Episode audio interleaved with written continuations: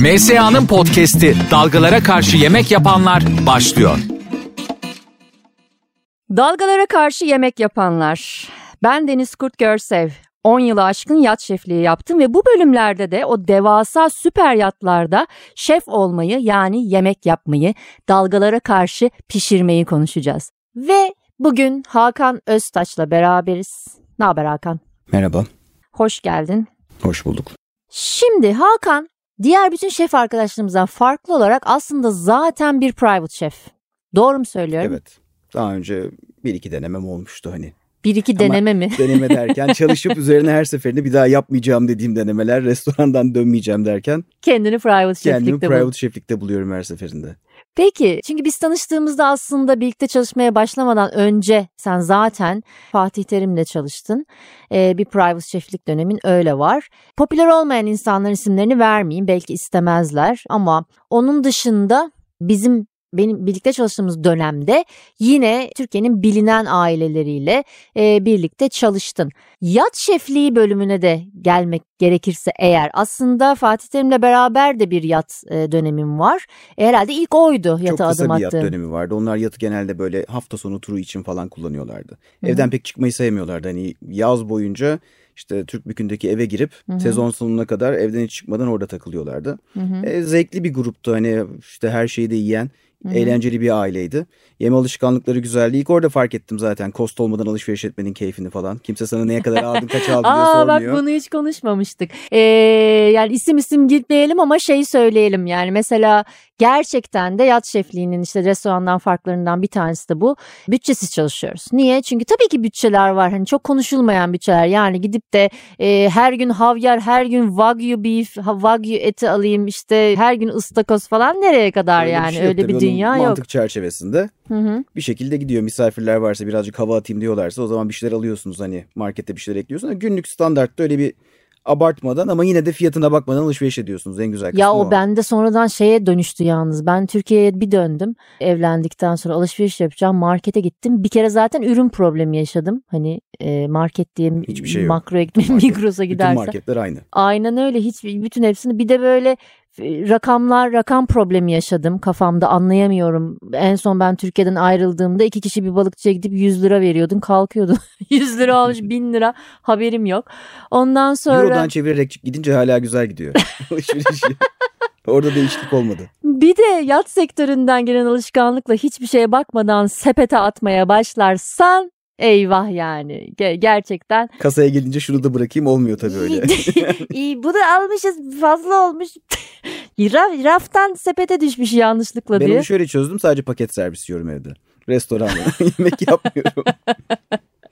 Ama bütçesiz çalışmak diye bir şey var gerçekten de yani e, keyifli olan tarafı o. E, çünkü benim mesela şöyle tecrübelerim var birazcık uç ama Atina'dan kendime uçak ayarlattırıp İtalya'ya uçup sebebi de sırf 100 yıllık balzamik almak ve orada bulamayacağım bazı Asya ürünlerini almak. Bir valiz ürün alıp tekrar 5 yıldızlı otelde kalıp tekrar uçakla Atina'ya dönmek gibi e, çılgın yani noktası da var bu işin. Hani bu kadarını e, yapılması normal mi değil mi dersen normal olmayabilir ama bunu talep ediyorsa yat şefliği biraz öyle bir şey. Yani bana 100 yıldan aşağı malzeme getirme diyorsa bulacaksın o zaman. gideceksin alacaksın o 100 yıllık malzemeyi yapacak bir şey yok.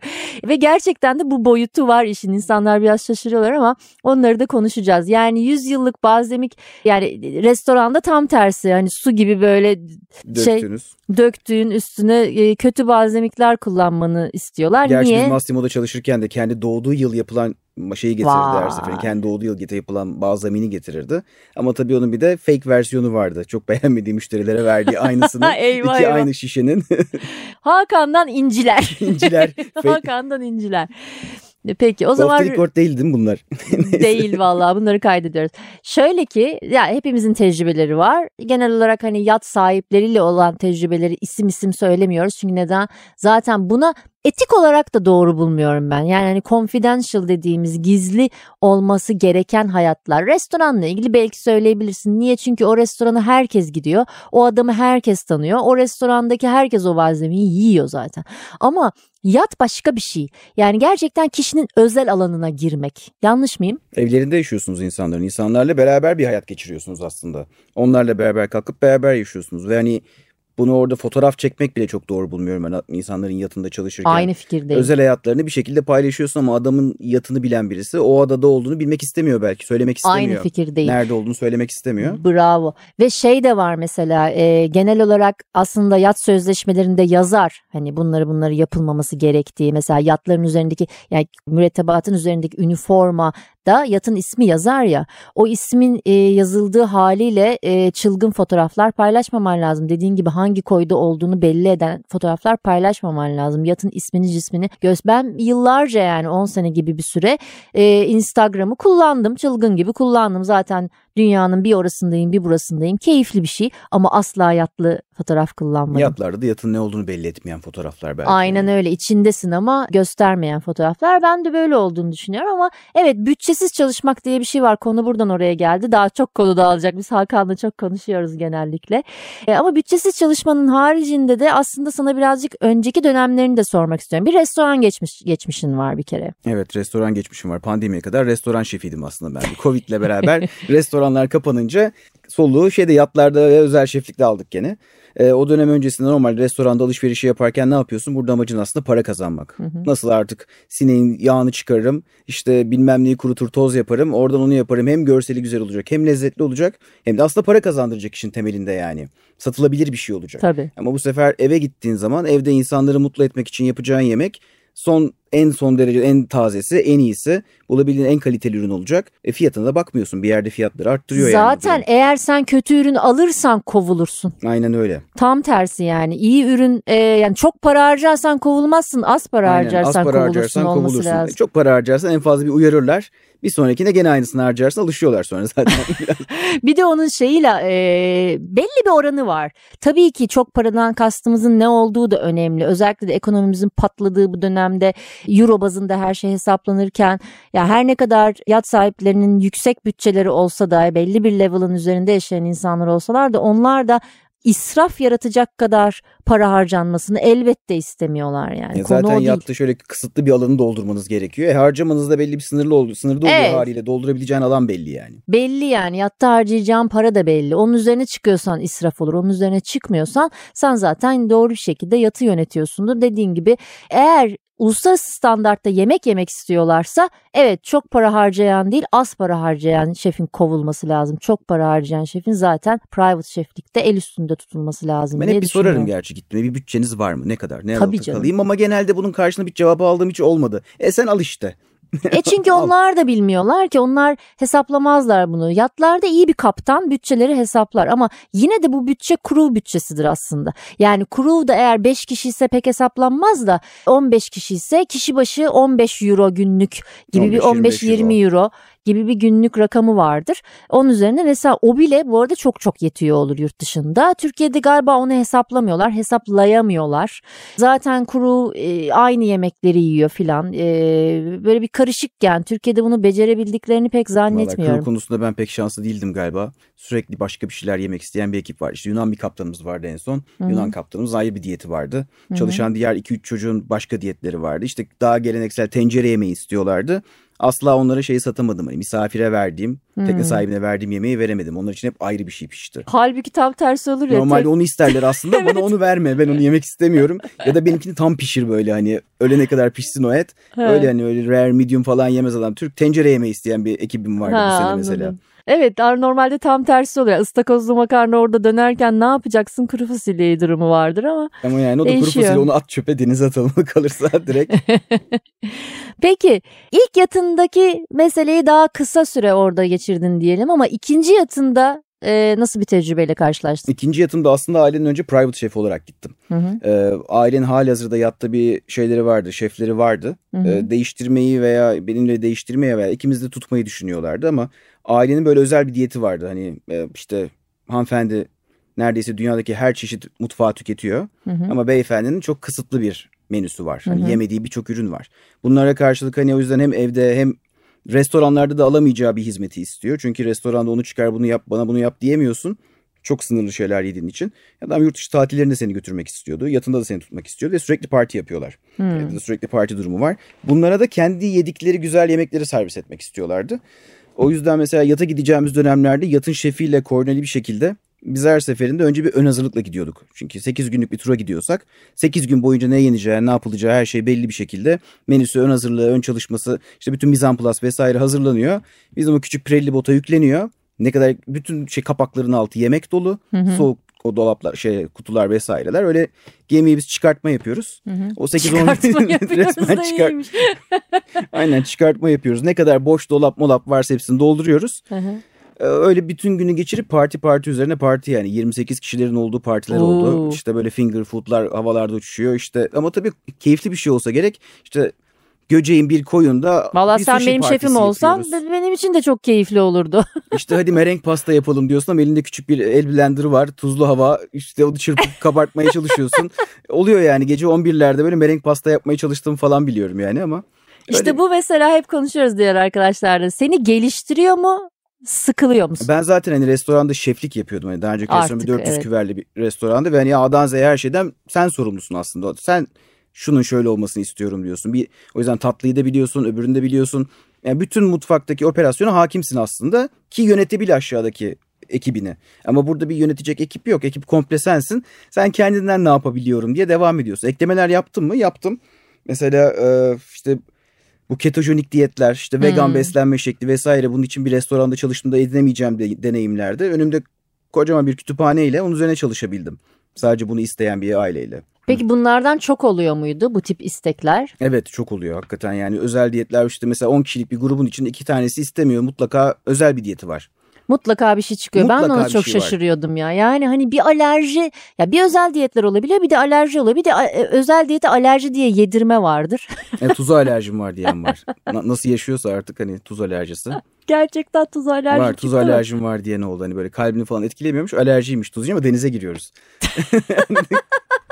Yattayız ama tuz alerjim var. Anladım ben. Bizde mesela şey sarımsak çok olur. Sarımsak alerjisi. Yani sarımsak istemezler genelde. Evet sarı, ama sarımsak alerji olarak söylüyor. Sen de tabii alerji diye daha panik oluyorsun ama aslında istemediği için. Ama sarımsaksız tabii bir sürü yemek çok lezzetsiz oluyor gerçekten de. Bir de İtalyan mutfağı uyguluyorsan pek de şansın, şansın yok, yok zaten yani. Ama bize Çekoniste de yapıyorlardı. Yani sahip gelirdi patron. E, tam servise başlayacağız Diyor ki bir şey istiyorum ama domates sos olmasın sarımsak olmasın içinde. Ulan menünün tamam bunun oluşuyor zaten. Hani hangisini çıkartacağım? 7'de servis başlıyor. 300 kişi gelecek. Onu onsuz bir şey yapalım hadi. Arabiyata, şeysiz, acısız arabiyata istiyorum demek Pen, gibi bir şey. domatessiz arabiyata yap bana bir şey yap. Evet ve arabiyata İtalyanca da zaten acı demek yani acılı anlamına gelen bir şey ve arabiyata acısız arabiyata istemek gibi bir şey. Çok garip şeyler oluyor da mesela bende de şeyler var. Um, bir yine charter konu. Hostes geldi, stewardess. Dünkü servis ettiğin hindi e, fümeyi istiyorlar dedi. Ama dünkünü. Hayır hayır yani dün de servis etmişim o anlamda. Dün de servis ettiğin hindi füme istiyorlar. Bu arada teknede hindi füme yok. Dün de servis etmişim. Diyorum ki teknede hindi füme yok. Bu arada Filipinli kız tekrar ediyor diyor ki hayır dün servis etmişsin hindi fümeyi istiyorlar. Diyorum ki teknede hindi füme yok. dün servis etmiş olamam.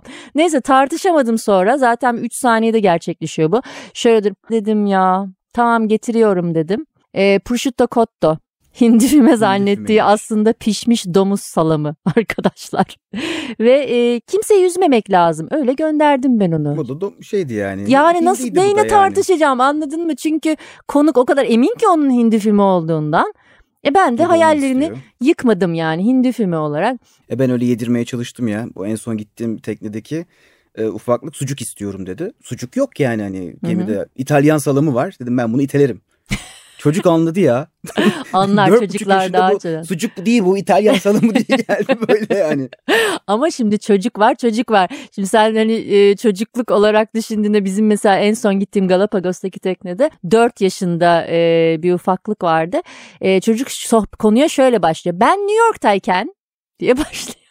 4 yaşında bir sene önce New York'taymış 3 yaşında onu anlatıyor yani ben New York'tayken diye. Dolayısıyla o çocuk aslında hepimizden daha fazla yer görmüş o biliyordur İtalyan salamıyla şeyin Sucuğun Türk arasındaki sucuğun farkı. arasındaki farkı.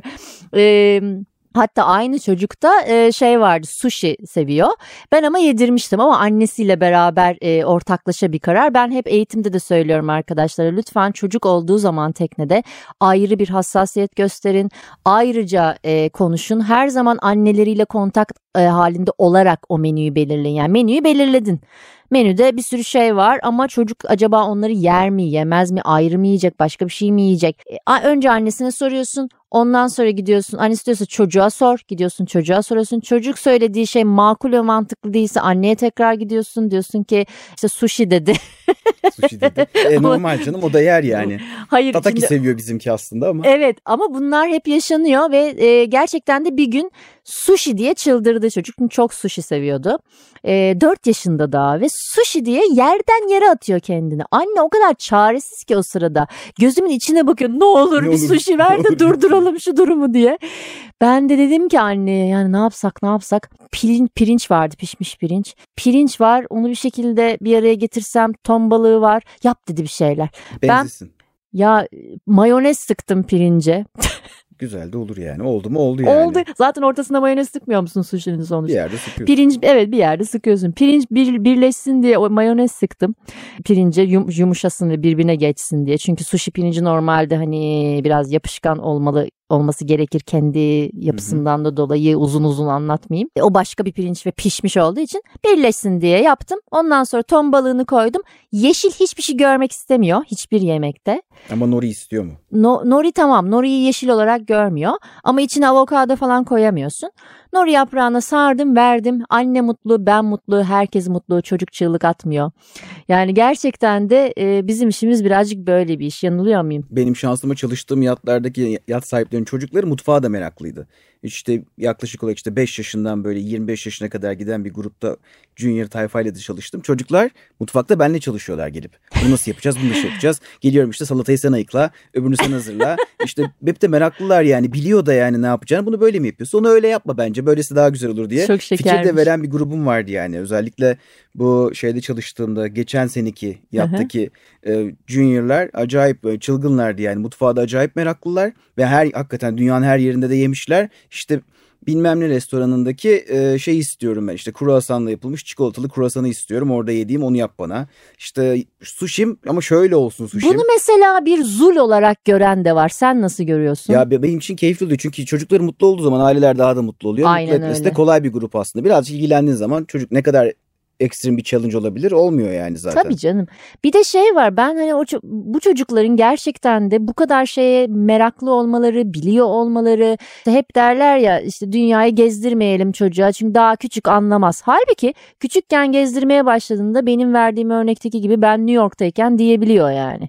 Çünkü onu diyebilmesi için işte o gözleri ve beyni o bütün o görüntüleri algılıyor. Aynı şekilde işte e, ağzı ve dili de o lezzetleri algılıyor ve kendi zevki oluşuyor.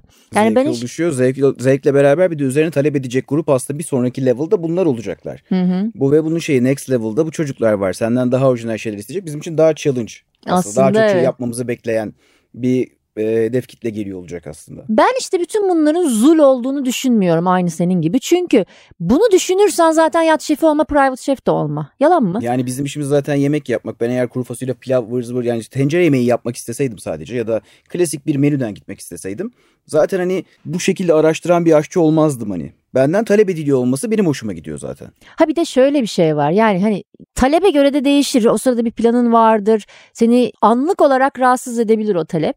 Ama hani hemen değiş ton ton deyip kafayı başka bir yere e, fokuslamak lazım. Yani o rahatsızlığa girmiyor olmak lazım. Çünkü ben hep şöyle söylüyorum. Eğer ben bundan rahatsız oluyorsam ben zaten özel şef olmamalıyım. Bana da bu kadar tonla para ödememeliler. Bu yüzden ödüyorlar. Gerçekten de O öyle. yüzden ödüyorlar. Bütün ekip sensin diyor diyorlar aslında. Mutfakta bir bulaşıkçı yok. Aynen işte bir öyle. komi yok. Bir su şef bazı çoğunda yok. İşte Ya 60 bütün mutfak metreye sensin kadar yani. yok 60 zaten. metrelerde yok, Her evet. şey sensin. Aynı zamanda da bütün bunları yapabilme kapasitesine sahipsin. O zaman da yapacaksın. Bunları öğreneceksin ve yapacaksın. Şey gibi değil bu yani. Eğer çok işine gelmiyor mu? Hoşuna gitmiyor mu? Restoranda mı çalışma şey işte menüyle özel istekleri gerçekleştirme e, benim menüm bu mu demek istiyorsun? O zaman git restorana geri dön. Restoranda çalış. Restoranda menü var. Onu takip ediyorlar. Hiçbir müşteri de ona itiraz etmiyor. Geliyor. O menüyü yiyor gidiyor. Kendi restoranını aç ya da ne istiyorsun onu yap. Yani Tabii restoranda da öyledir mesela. Ben asla restoranda şey yapmam. Ay içinde ben bilmem ne sosunu istemiyorum diye değiştirmem. Başka bir şey o zaman derim her seferinde. evet. Ama eve geçince hikaye bambaşka. Evde onlar içinsin. Yani benim Hindistan'da çalıştığım dönemde mesela o da bir ya- yat sahibi değil de kullanıcısıydı diyeyim charter müşterisiydi. Daha baştan söylenir bir de bu istekler. Çocuklarla ilgili olan da söylenir mesela baştan derler ki biz çocuklu bir aileyiz ve çocuklar mutfağa çok gelip giderler. Dolayısıyla bunlar rahatsız olmayan şefi o işbirliğinde bir araya getirmek doğru bir harekettir. Eğer çocuk sevmeyen birisi ise e, iş ilanlarında bile yazar detay detay. Çocuk sevmeyen birisi ise o tekniğe gitmemelidir. Benim Hindistan'daki tecrübemde mesela e, balık seviyor şey patron diyeyim yat sahibi yani müşteri ev sahibi balık seviyor. Fakat dedi ki "Ba- ya deniz ürünleri okey ama kokusunu duymak istemiyorum dedi. Ups. Güzel bir havalandırma alalım o zaman. Şöyle yapıyorsun işte o zaman balık kokusunu kamufle edecek soslar araştırmaya başlıyorsun. Al sana bir challenge, al sana bir öğreneceğin şey. Hindistan cevizini, baharatları. Öyle şeyler olabilir. Kremalı işlere girebilirsin. Yani hani balığın kokusunu ortaya çıkartacak sırf limonlu kaparili bilmem neli işler değil de dediğin gibi işte lezzeti bastıracak e, creamy soslar ya da işte baharatlarla bastırıyorsun. E, bizim Arda Türkmen'le aramızda bir spagetti vongole şeyimiz vardır. Twitter'da ara ara belki gören arkadaşlar olmuştur. E, itiş kakışımız vardır spagetti vongole ile ilgili. Esprili bir itiş kakış. O spagetti vongoleyi kremalı yapmıştı bir zaman. Oh. Ben de demiştim ki e, o zaman İtalyan mutfağı mezunu bir kadın olarak bayağı böyle bayrak açmıştım. Dedim ki böyle haha spagetti vongole de kremalı yapılmaz asla yapılmaz falan. O da dedi, dedi ki işte ya kremalı niye yapılmasın? Ben de kremalı yaptım why not yaptı. Ben de dedim ki yapılmaz. Bu arada tanışıyoruz şahsen yani bu şah- şahsen konuşulmuş bir şey. Ve sonra Twitter'a da yansımış, yansımış bir şey. Aradan geçti iki sene falan bana düştü mü bu müşteri? İlahi adalet. Kremalı istiyorum. Evet. Ben oturdum Hindistan'da kremalı vongole yapıyorum yani orada tabii anlamak Ama evde olunca zorunda problem yok canım zaten. Nasıl istiyorsanız öyle. Bu, bu sene çalıştığım ailede mesela gelip bana scramble egg nasıl yapılır? Ben üniversitede ders de veriyorum. E, bir günüm komple yumurta anlatarak geçiyor. Öyle olmaz. Öyle çıkmayacaksın. Kıracaksın. Beyazı sarısı ayrı olacak. Öyle yapacaksın. Yani yapmaya çalışıyorum. Bir alışkanlığı var. Onun istediği gibi yapmaya çalışıyorum olmuyor. Bildiğiniz hani e, şeye O biraz geldi. ilginç olmuş yani Bu öyle olmaz. sana nasıl yapılacak ben şunu algılayabiliyorum. Biz böyle yiyoruz. O tamam O onu nasıl gösteriyor işte. yapılacağın evet ama nasıl so- sonucu önemli değil mi? Sonucunda bir değişiklik var mıydı onu Var söyle. işte beyazı sarısı ayrı duruyor. Ha, böyle, böyle yarısı scram- böyle şey gibi duruyor. Scramble egg ama böyle yarısı pişmemiş beyaz şey olmamış şeffaf hala. Yarısı şey Karışmamış karışmış yumurta. karışmış. Aynen öyle yani böyle sarı olmayacak e, fluffy olmayacak böyle pürüzsüz olmayacak. Dağınık bir düz yumurta olacak her seferinde. Ben scramble egg isteyince bu gelecek önüme. Ha anladım. O biraz değişikmiş evet. O- o- ama orada isteğini söyle işte yapacak bir şey yok yani. haliyle onu, onu uydurmaya çalışıyorsun bu sefer işte. Makarnada diyor ki ön pişirme falan yapmayacaksın. Her şey o anda gelecek. Ulan dört tane ocağım var benim. Yani Evet ama ben işi ben de öyle yaparım mesela bu arada. Yani Bazen ön pişirme yapıp işleri atman gerekiyor. Çünkü ocakta daha önce çıkması gereken. Ön pişirme dediğim de hani böyle bir gün önceden falan değil yani. Değil canım. Oradan mümkün birkaç zaten. dakika önce sadece hani o an değil. Ha hani. anladım. Bir kere de şey e, olmuştu bana. Dediler ki koskoca bir yat bu arada. Yine kaçtı? 52 mi 55 55'ti galiba. Şey dediler daha baştan hani konuşuyoruz sezonluk bir iş. Yat sahibi asla dondurulmuş gıda istemiyor. Şimdi bu anlaşılabilir bir şey. Yani dondurulmuş gıda satın alma olarak algılıyorum ben bunu. Hayır dedi dondurucuya hiçbir gıda koymayacaksın. O zaman iki günde bir markete gideceğiz demek. 55 metre imkanı var mı? Yani iki günde bir komple üç Şimdi şöyle algılıyorlar yani taze yemeği böyle zannediyor. Halbuki bir Michelin yıldızlı restoranda da taze ürünü alırsın, işlersin. Yani Dondur. kesersin, dondurursun. Ama dondurulmuş ürünü satın almazsın. Evet marketten gidip de dondurulmuş balık satın Dondurulmuş almayabilirsin. lazanya hazır yemek falan almıyorsun zaten. Ha, zaten o yok da hani balığın da dondurulmuşunu satın almazsın. Ama aldığını dondurursun tazesini alıp. Çünkü başka şansın yok. Yani iki hafta denizdesin, bir hafta denizdesin. Nereye bir şekilde gideceksin? koruyacaksın o ürünü. Ya bu arada 15 konuk 15 guest nereye dondurulmuş kullanmıyorum. Zaten ben şey yapmıştım hani direkt dedim ki bu mümkün değil böyle değil. Herhalde yanlış anlatılıyor deyip söyledim. Ondan sonra toparlandı, düzeldi mesela ama mesela yani ilk konserve istemiyorum diyenler falan oluyor. Konserve tamam. ürünü asla istemiyorum. o tamam orada yapacak bir şey yok. Mesela gerçekten bir müşterimiz var şu anda Atlantika olarak müşterilerimizden biri Suudi. Aile çocuklar 20 yaşına falan gelmişler. 3 tane çocuğu var. Biri 20, biri 16, biri 14 falan. O erkek. Ee, üçü de e, hayatlarında henüz hiç kola içmemişler. Kadın gerçekten dikkat ediyor. Yani yalandan değil yani. Her gittiği yerde organik gıda e, şeyi buluyor, supplier'ı, e, tedarikçisi. Organik gıda tedarikçisinden alışverişi yaptırtıyor. Şef bilmese bile alışverişi yapmayı. O Kadın kendisi o bağlantıyı buluyor ve yaptırtıyor. Ve orada bir liste var mesela. E, Bir liste gelmişti önüme. Şef arayacağım bununla ilgili. E, Hani kırmızı, sarı, yeşil vardır ya. Not permitted, perm, e, semi permitted, permitted gibi bir şey. Yani hiç izin verilmeyenler, yarı izin verilenler, e, izin Arada göz verilenler. yumarız. Buna göz yumarız. Onların arasında işte konserve, gıda e, bayağı şey not permitted, izin verilmeyen bir şey. Yani fasulye pişirmek istiyorsan fasulye Geceden ıslayacaksın. evet kıracağını, gece yapacak bir şey ıslayacaksın, pişireceksin, yapacak bir şey yok. Ama iki elin kanda mı kaldı? Cam konserve kullanabilirsin diyor mesela. Hmm.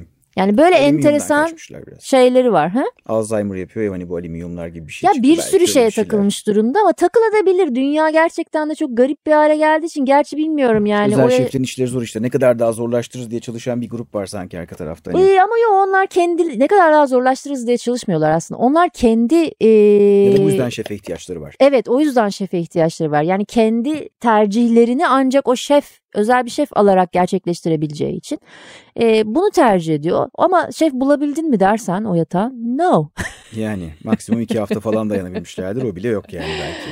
Bulamadım bile yani. Çok kısıtlı bize bir buçuk aylığında bir şef istemişlerdi. Bir de şeyden dolayı travel e, seyahat kısıtlamaları da olduğu için herkesin her yere uçamadığı, bir Uçamadığı pandemi dönemde. dönemiydi. Suudi Arabistan Türkiye'de kabul etmiyordu. O yüzden de Türk de almıyordu. Hala alıyor mu bilmiyorum alıyor mu almıyor mu. E, o yüzden de e, Türk seçeneğim de kalmayınca Avrupalı da Gitmek tercih etmedi. Çünkü Etmiyor. ellerinde zaten bir sürü yat var gidebilecekleri. Aynen öyle, Niye böyle bir şeyin etmiyor. içine gireyim? aynen öyle. O yüzden çok zor e, gerçekten. Türk aşçılar bu pazara yeni giriyor galiba değil mi? Hani Türk e, küresel pazara hani. Daha hani kendi Türk aşçılar çok küresel mi bilmiyorum ama Vallahi bir ben vardım işte. yani Böyle tek başıma kaldım senelerce. Türk şef denildiği zaman beni gösteriyorlardı. Vardı tabii ki benim dönemimde de şefler vardı. Ama talihsiz şefler vardı. Yani mesela reputasyonunu iyi tutamamış, hakkında iyi konuşulmayan, yemeği iyi olmamış ya da işte huyu suyu iyi olmamış şefler vardı. Yani gerçekten başarılı hareket etmiş, yattan yata geçmiş, ya- yatlar büyüdükçe başarı kazanmış şef hikayesi Türk yoktu. E, şimdilerde oluyor ama yani 2000 2017-18'lerden sonra e, giren şeflerde var başarılı hikayeler. açılmaya başladılar onlar da. Biz de açılıyoruz yani ufak ufak. Sende durum ne peki? Ya ben açılmaya çalışıyorum hala ama işte hala bu pandemi sonrası koşullar ve hani vizenin hala çıkmamasından dolayı hala bizim kıyılardayım yani. Çok uzaklaşamadım. Hani bu sene bir Yunanistan'a en azından bir turlamış olduk ama. Şöyle, Nerelere gittiniz? Şöyle Atina. Çok çok çok da gidebildik diyemeyeceğim ama işte bu önce bizim yakın taraflarda işte Simi, Patmos o bölgedeydik. Hı hı. Ondan sonra birazcık daha açıldık ama ben mutfaktan pek çıkamadığım için görebildiğim birkaç renkli koy ve de işte Google'da neredeyiz diye baktığımda oldu. Bir de öyle bir şey var Aynen penceresiz bir mutfağım vardı bir de bazılarında Oo, hakikaten pencere şansın da kötüymüş. var. Benim yukarıda küçük bir longozum vardı tavanda onun haricinde hava alacak bir yerim de yoktu açıkçası Eyvah. pek yani. Öyle bir yerde ama güzeldi yani hani böyle 6 boforlarda 5 boforlarda falan yemek yapmam istendi. Yapıldı da ister istemez. 5 bofor ne oluyor nat olarak? 40 nat. Yani biraz yüksek ve hareketli oluyor en azından tencereleri tutman gerekiyor şey yaparken. Bir makarna haşlayacağım diyorsan en kötü. E tamam işte 30-40 nat bir şey. Yani böyle şey, bir şey. e, peki o yat yani gittiğin gördüğün yerlerde yani ge- gezdiğin yerlerde dışarıya çıkamama diye bir şey genellikle hani hep Markete mi? çıkıyorsun aşçı olduğun için. Bir şansın var en azından. Markette hani e, bir uçtan girerse bir uca kadar gidebiliyorsun. İşte bir de az, az çok hani sahibinin şeyine kalmış hani insafına kalmış. Hadi canım bugün çık sen de bir sahilde gez bir şeyler. Siz de bugün gidin bir bira için falan diyebiliyorlar. Öyle bir şey olan oldu oldu hani. Şimdi hakkını yemiyor iki gece üç gece falan çıktım yani şimdi yaz boyunca. Hı hı. Ama genel olarak market gezintisi. Hani şefin Yani gezme arkadaşlar alışkanlığı. bu işi çok da tatil zannetmeyin açıkçası. Bu pek de tatil değil. Bende de şöyle hikayeler var. kitabıma da yazdım. Islak Menü diye bir kitabım var ya çıkmış olan. Orada da her gün hani her gün Sentrope, her gün Bahamalar iyi tamamdı göremedikten sonra bir şey ifade etmiyor. Ee, görebildiğim zamanlar vardı hiç hakkını yemeyeyim. Çünkü yat şefliği aynı zamanda da devamlı tıkılıp kalmak değil. Özellikle de bir, bir yıllık bir employment'ınız varsa aralarda boşluklar oluyor. O boşluklarda sırt çantanı alıp istediğin yere gezebiliyorsun. Sezon içerisinde pek mümkün olmuyor. Ama bir tane komik hikayem var. Sezon içinde e, kaptan çok sevdiğim bir kaptandı. E, çok birbirimizi anladığımız bir kaptan kaptandı Hırvat. Çok yoğun bir tekneydi. İşte yine kaç 52-55 öyle 55 metre. E, ve normalde benim kıyılarda ismimi yazıp hani romantik e, kadın olarak kendi ismimi yazıp fotoğrafını çektiğim bir e, resim koleksiyonum vardı. Sicilya'dayız o sırada. O kadar istiyorum ki kıyıya çıkıp da o fotoğrafı çekmeyi. Ama artık gün batmak üzere karanlık olacak. Başka şansım yok ya. Karanlık olunca da oradan ayrılacağız bir daha. Koleksiyonda Sicilya kalmayacak. Ee, şeye dedim ki hani dışarıya çıkıp nefes almak da istiyorum tabii. Kaptana söyledim. Kaptan dedi ki valla herkes e, yat sahipleri bu arada dışarı çıktılar. Ee, yani var öyle bir boşluğumuz. Kaptan dedi ki valla herkes dedi canı burnunda hiç kimse seni kıyıya mıyıya çıkartmaz dedi. Bu çocuklar tender e, yani botu kullanan çocuklar ha, hayatta dedi çıkmazlar dedi. Bu arada bunu kaptan söylüyor. Sonra kendisinin kaptan olduğunu farkına vardı bu cümleyi kurarken. Ama ben söylersem çıkarlar dedi. Sonra şeyden telsizden anons ediyor. Şef senin mesela maydanozun bitmiş olabilir dedi. Bilmem bitmiş midir maydanozun bitmiş herhalde. O zaman dedi ki anons etti işte şefin acil bir alışveriş yapması lazım kıyıya bırakın diye üf püf deyip muhtemelen beni bıraktılar kıyıya. Benim eşyalarımı çöp torbalarına geçirip yüzerek kıyıya gitmişliğim var mesela. Hadi kıyıya canım. gidip iki çöp torbasıyla geri döndüğüm var mesela. Herkes çok yorgun artık hani yüzlerine bakıyorsun hani acıyorsun da artık herifler bayılmak istiyor. Yani tekne boş bir rahatlayacağız diyorlar. Ben yüzüp gelip gelirim yani. Zaten öyle yüzebildim. Hani dört kere falan girebildim denize. Bütün Tabii sezon bir de boyunca... o da var. Mesela denize girdiğimizi yat şefliğin şey zannediyorlar. Elleri ellerde şampanya ha ha ha ha diye teknenin Yani o- arkasında takıldığımızı O üniformayı zannediyorlar. polo tişörtü çıkarmadan bütün yazı geçiriyorsun zaten bir. Tabii. Bir yat sahibi yine bir kraliyet ailesiydi. El sıkışmak üzereyiz. Bana dedi ki senin bir sorun var mı? Ben dedim ki evet var. Yatı ne sıklıkta kullanıyorsunuz? Böyle bir buz gibi oldu ortalık. Hani ne Biz, hakla biz inmiyoruz aslında. bunu sorarsın gibi. Ondan sonra ben dedim ki hayır yanlış anlamayın biz dedim siz olmadığınız zamanlarda da çalışıyoruz. Ama şöyle de bir şey var yani siz varken double çalışıyoruz. Siz uyumadan önce uyanıyoruz, yat, e, uyanmadan önce uyanıyoruz. Siz yatağa gittikten sonra yatağa giriyoruz. Sabah uyandığımızda o üniformaları giyiyoruz. Ve çok psikolojimizi etkileyen bir şey yani karaya çıkıp bir nefes alamamak. O yüzden iki ay, üç ay yattan inmiyorum diyorsanız eğer beni almayın dedim. Gü başladı gülmeye yok dedi biz iki haftada bir geliriz gideriz sorun değil dedi. Hoş gerçi Gerçekten yattan sahip indikten sonra da öyle bir boşluk olmuyor. Biz daha çok çalışıyorduk her seferinde. tabii ama yine de bir off günün olabiliyor. Yine de Hı hı. akşam mesela Yarım gün olsun bir akşam çıkabiliyorsun. bir şey Evet oluyor. akşam çıkabiliyorsun. Türkiye'de bu pek iyi uygulanmıyor ama senin o yüzden bence böyle bir durumun var. Yurt dışında gayet iyi uygulanıyor. Yani iş biter bitmez ya kaptan herkese off verir ya da tekli tekli olarak birer gün arayla devamlı off verir. Yani Türkiye'de bunu uygulamıyorlar. Sen ne düşünüyorsun peki bütün bu e, esaretle ilgili olarak? Ya bütün bu esaretle alakalı olarak ben aslında mesela ta en başta aşçı niye olduğum kısmı var. Ben aslında en başta bir televizyoncuydum. Canlı yayın yönetmenliği yapıyordum ben. Rejideyken bir gün fark ettim ki ben çok sıkıldım ya bu rejide dedim. Hani bütün gün klimalı bir ortam. Bak bunu anlatmamıştın. Ha. Yani aynen aslında işte rejide sıkıldım hiçbir şey yapmıyorum diyorum. Bütün gün aynı hiç izlemeyeceğim programların yayınını yapıyorum. Ben aşçı olacağım ya dedim ama o zaman da bir kruz gemisinden bir arkadaşımla konuşuyordum. İşte o işte Flying Chef'lerin yeni çıktığı dönemdi falan filan. He, o da meşhur oldu ya Flying Chef gezmeyi Flying tozmayla Chef'ler, ilgili. O var. Ulan dedim hani ben buradan bu işi yaparım. Yemek yapmayı da seviyorum zaten. Hani hani hobi niyetini yapıyorum ama evde böyle büyük partiler yapıyorum. Hani finger food'lara falan Pişman mısın? Yani pişman mısın derken ben o dönem yaptığım programlarda işte Turizm Bakanı'ndan tutun işte işte işte otel sahiplerine herkese sordum. Aşçı olmayı düşünüyorum nasıl düşünürsünüz falan diye. Geliyor adam böyle mikrofon takarken hemen soruyorum orada falan. Bana sadece bir kişi Johnson Wells mezun bir çocuk adını şimdi tam hatırlayamıyorum ama bir tek o dedi. Ama sesi kalabalığın içinde kayboldu. Hmm. Aşçı olma sakın diye böyle dipte kayboldu. Şimdi derste, üniversitede ders verirken ilk derste hep söylüyorum. Bakın emlakçı olun daha iyi para kazanırsınız. Hayatınız daha güzel gider diye. Olmayın diyorum ama şimdi geri dönüşüm yok diye mi olmuyor mu? Severek yapıyorum ben hala işimi. Hani Yok şöyle bir şey olmayın bölümü niye söylüyorsun onu hala ya da niye hepimiz bununla ilgili dalgasını geçiyoruz?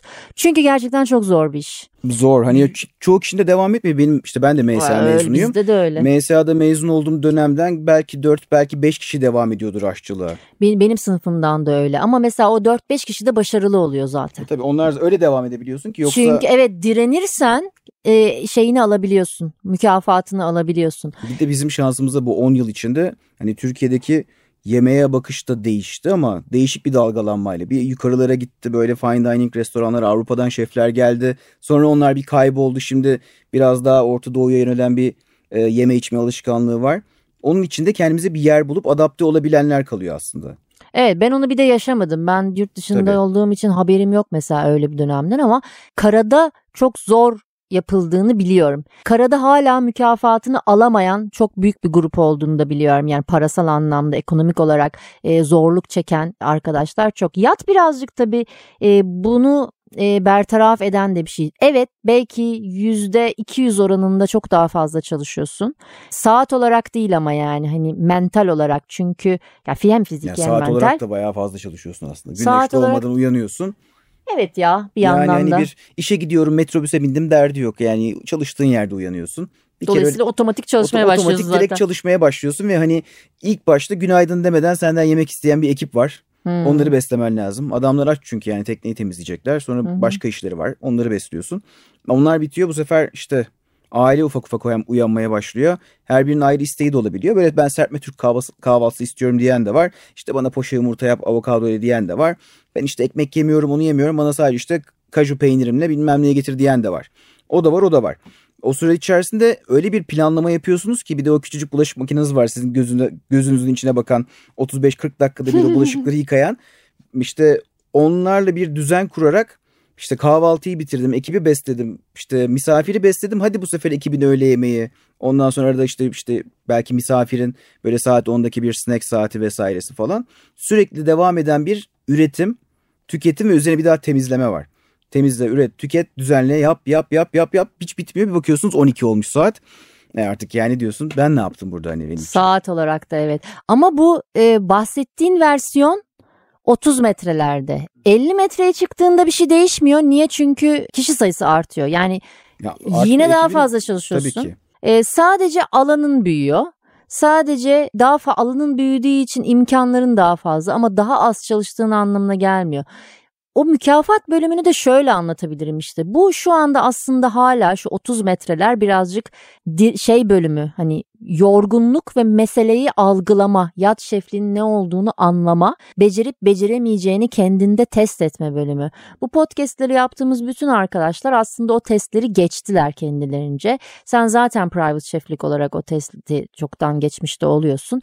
Bir de üzerine şimdi eklemeler başlayacak. İşte o mükafat dönemi başlayacak. Yani gerçekten 40-50 eğer yurt dışına gidiyorsan özellikle Türkiye'de pek 50-60 metre yok da e, yurt dışına gittiğinde işte 60 metre 70 metre rakamlar artacak. O zaman canının acısı birazcık Birazcık azalacak. azal- Nasıl azalıyor rakamlar artınca aslında? İş yükü daha Garip fazlalaşmıyor bir mu? kafa, garip bir kafa. Şey oluyorsun. Hani mutfakta rasyonel fırın geliyordur bir tane böyle bir konveksiyonel fırın geliyordur belki mutfağa. Belki daha bir Onlar zaten var. konveksiyonel fırına mutfağa dönüşüyordur. Evet evet yani bir endüstriyel mutfağa dönüşüyor. Fırının iyi o hatta iki fırının oluyor. İk- iki ya da üç bulaşık makinen oluyor 70-80 metrelerde.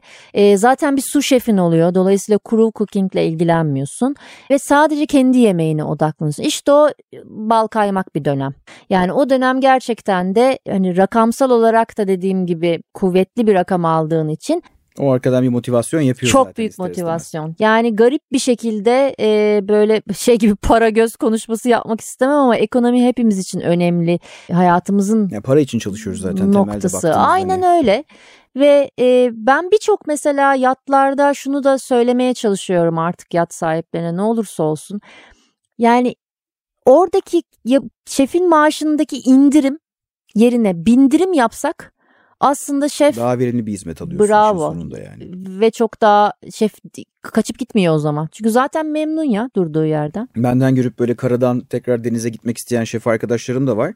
Yani bu kadar kazanıyoruz falan olmasına rağmen hiç gelemem ben diyenler de var. Çünkü hakikaten Aynen bir esaret çok hayatı zor hani iş. bir yerde. Çok zor iş. 4 ay boyunca orasın e, o şeyin geminin bir elemanısın. Hani aşçılığın yanı sıra oradasın. Bir yere çıkıyorum, gidiyorum. Hadi ben bugün 9'da uyanacağım. Yok yani. Yok öyle bir şansın. Bir e, bir tane şeflerimizden biri mesela o da e, iki sene önce falan başladı. Aynı sene bıraktı. Çünkü dedi ki bana private şeflik olabilir. O da freelance falansa olabilir. Esaret yaşayamayacağım ben. Sorry bye bye.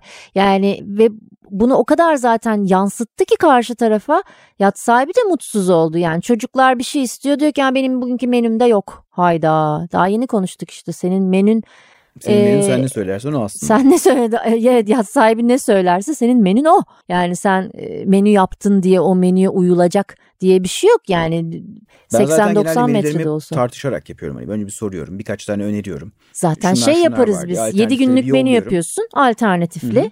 Ve her kahvaltı sonrası gidiyorsun konuşuyorsun yani. Geceden konuşma şansın varsa geceden yoksa. Tabii galiba bu yatlar büyüdükçe sen artık hiç muhatap olmuyorsun. Stewardess'lar gidiyor. Onlar Bu konuda oluyorsun. oluyor.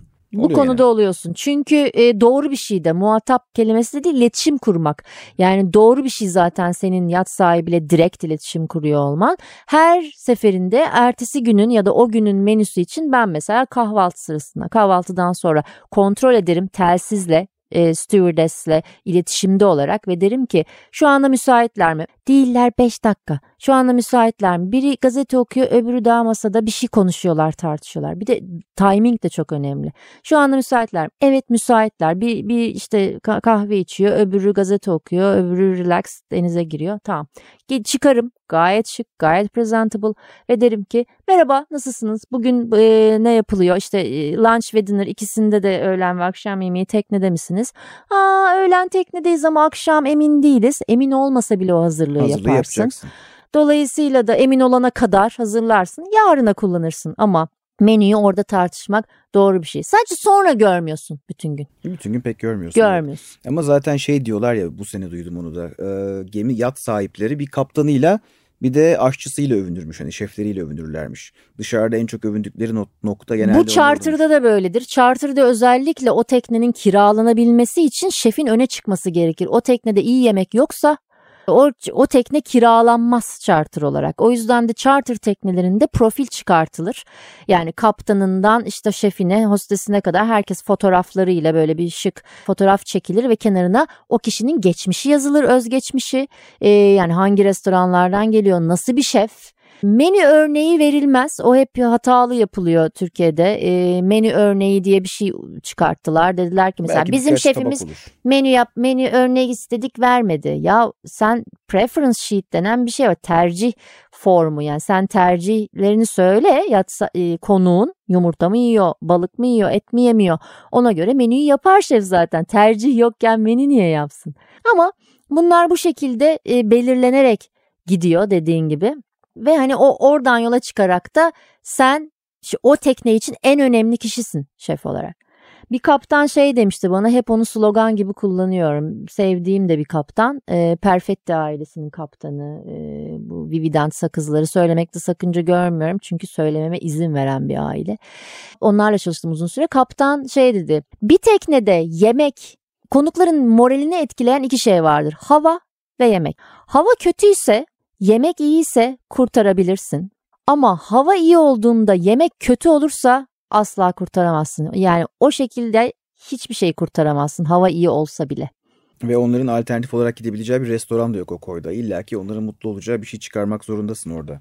E tabii bir de bu insanlar gerçekten dünyanın her yerinde iyi yemekler yiyen insanlar. Sen yani işte biz bunu yerinde yiyoruz. Sen bize bunu yapma diyenler de oluyor zaten hani.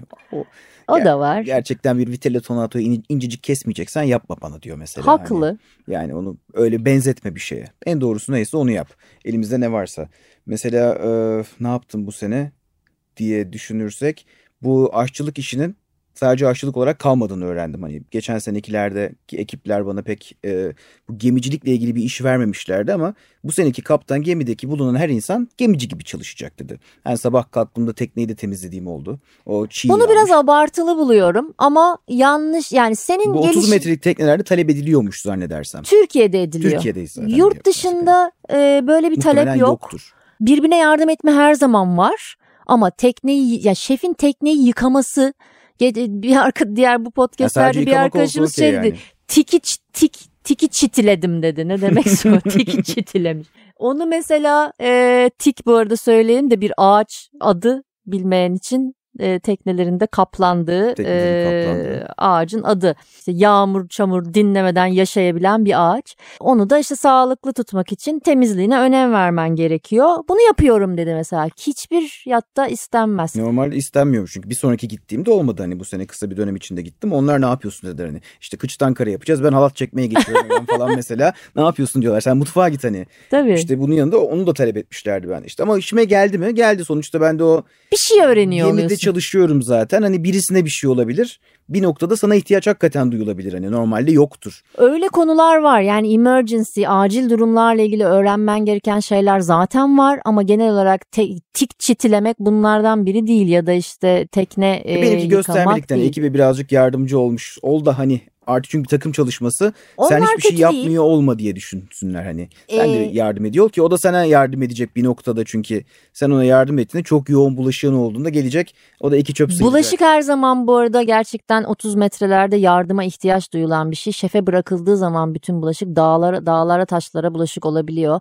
Ve bunu da dağınıklık olarak görüyorlar. Halbuki değil alan küçük yani tabii ki dağınıklık olarak beceremeyen de vardır ama genel olarak son raddede mutfağın dağılması hep gerçekleşen şey alan küçük. Alan küçük koyacak yer yok ben onu şöyle çözüyorum işte bu siyah plastik kaplar oluyor ya bu Starbucks'larda falan. Onları hmm. alıp ona dolduruyorum. Çünkü zaten küçük bir evde bulaşık makineniz var. Hmm. E o 45 dakika minimum hızda çalışıyor. Ne olacak? Onu döndürecek süreyi bir şekilde döndürüyoruz. Çünkü suyla da yıkama şansın yok. Biz Çünkü şey yapardık. Tanktan geçiştiriyorsun. Taş, he sizde öyle o miydi? O da var tanktan da geliyorsun. Yani su arıtıcıdan geliyor ama belli bir limiti var. O suyu da bitirmemen ya lazım. Ya evet ama 14 metre değil ki o tekne. Su yapıcı denen bir şey var. Devamlı yapacak o suyu yani. O yüzden o, onun bence hesaplanıyor olmaması lazım. Onu bile kontrol etmem isteniyordu mesela ne kadar su kaldı. Su yapıcıyı oh. çalıştırırlar. Okay. İşte jeneratörlere bakalım. Ocak bile açamıyorsun mesela hani. Dört ocak, ocak açamıyor olabiliyorsun. Fırın evet açıyorsun. onu işte söylemen lazım. takip etmen gerekiyor. Evet. E ben de biraz şey yüklü çalışıyorum işte sous de alıyorum işte Thermomix de istiyorum bir tane o da geliyor. Ee, ama Benim sen de birazcık, birazcık lüks takılmışsın. Sous mesela ben hiç önermiyorum 30 metrelerde. Evet jeneratörü indiriyor. Çünkü... Çünkü yok yani 60 metrede kullan 30 metrede sous ile pişirme yani hani normal e, klasik yöntemle gitmekte fayda var. Ama jeneratör meselesi zaten hakikaten çok sıkıcı konulara da girmemişizdir inşallah. Jeneratör meselesi şey sorman gereken bir şey. Açık değilse her tarafı bütün şeyi her e, şeyi iptal yani edebiliyorsun. Bütün her şeyi aslında kontrol ediyor olman lazım. Hani çünkü geminin merkezinde bütün yemeği yaparken bütün işleyişini de etkileyebiliyorsun giderken. Bunların en azından haberdar oluyor olman lazım. Tabii, Kafana tabii. göre ben açtım da şunu yapıyorum. Ay bugün de 12 saat e, işte ekşim şey yapacağım, et pişireceğim, dana kaburga yapacağım diyemiyorsun ha, fırında. Şey de komiktir ya böyle 4-5 saat fırında pişmiş bilmem ne yapacağım. Yapamazsın. Ben mesela bütün e, yat şefi adayı olan arkadaşları Mutfak Sanatları Akademisi'nin eğitimiyle birlikte yaptığımız arkadaşlar bunların hepsini anlatıyorum. Jeneratör meselesini de anlatıyorum.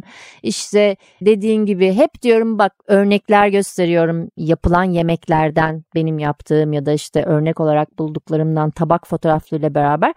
Dikkat edin dedim hepsi çok şık görünüyor ama içeriğine bak hepsi aslında simple yapılışı. Hiçbir zaman Michelin yıldızı restorandaki bir 8 saat pişmiş bilmem ne e, sosunda e, marine olmuş bilmem ne yapmıyorsun yani. Çünkü öyle bir vaktin yok. O marinasyonu yapacak yerin yok. E, şeyin de yok. E fırını 8 saat boyunca tek bir işe kapatamazsın. Tek bir fırının varsa zaten. Ha zaten bir de Gece çalıştıramazsın. Hani, hani çok saçma yani. Öyle bir şey yapamazsın dediğin gibi. O yüzden de o hep e, hızlı pişecek, kolay kolay demeyelim de ona ne diyelim? Pratik. İşte aleminit yapılacak şeyler gibi. Aleminit yapılacak. Aleminit yapılacak şeyler olacak daha çok menü planlarken. Teşekkür ediyorum Hakan. Bugün Hakan Öztaş'la beraberdik. Biraz radyo programı gibi ama o Röportajı benden... ben yapmışım gibi oldu biraz ama. Aynen öyle çünkü benden daha tecrübelisin televizyonda ve radyoda önceden olan tecrübelerin buraya yansıdı. ben soru soracaktım. Soruları sormamak için zor tuttum kendimi. Acaba ne sorsam diye çok sık sık karşılaşmıyoruz çünkü. Hakan sordu ben yanıtladım oldu. Hakan'ı dinleyecektik ama zaten konuştuğumuz konular ortak. İkimiz de bir şefiz. ikimiz de aynı zamanda bir yat şefi olarak deneyimlemiş. Hayatımızda böyle bir dönem geçirmiş geçirecek insanlarız. Dolayısıyla teşekkür ediyorum. Ee, ben teşekkür ederim. İnşallah daha güzel yatlarda daha güzel işte daha başka hikayeler. Sezonu bekliyoruz yani ben karada sıkılmaya başladım bile açıkçası. Tamam o zaman sana işlerin işlerimizi teklif etmeye başlayacağım. tamam. Teşekkür ediyorum tekrar. Hoşçakalın. MSA'nın podcast'i Dalgalara Karşı Yemek Yapanlar sona erdi.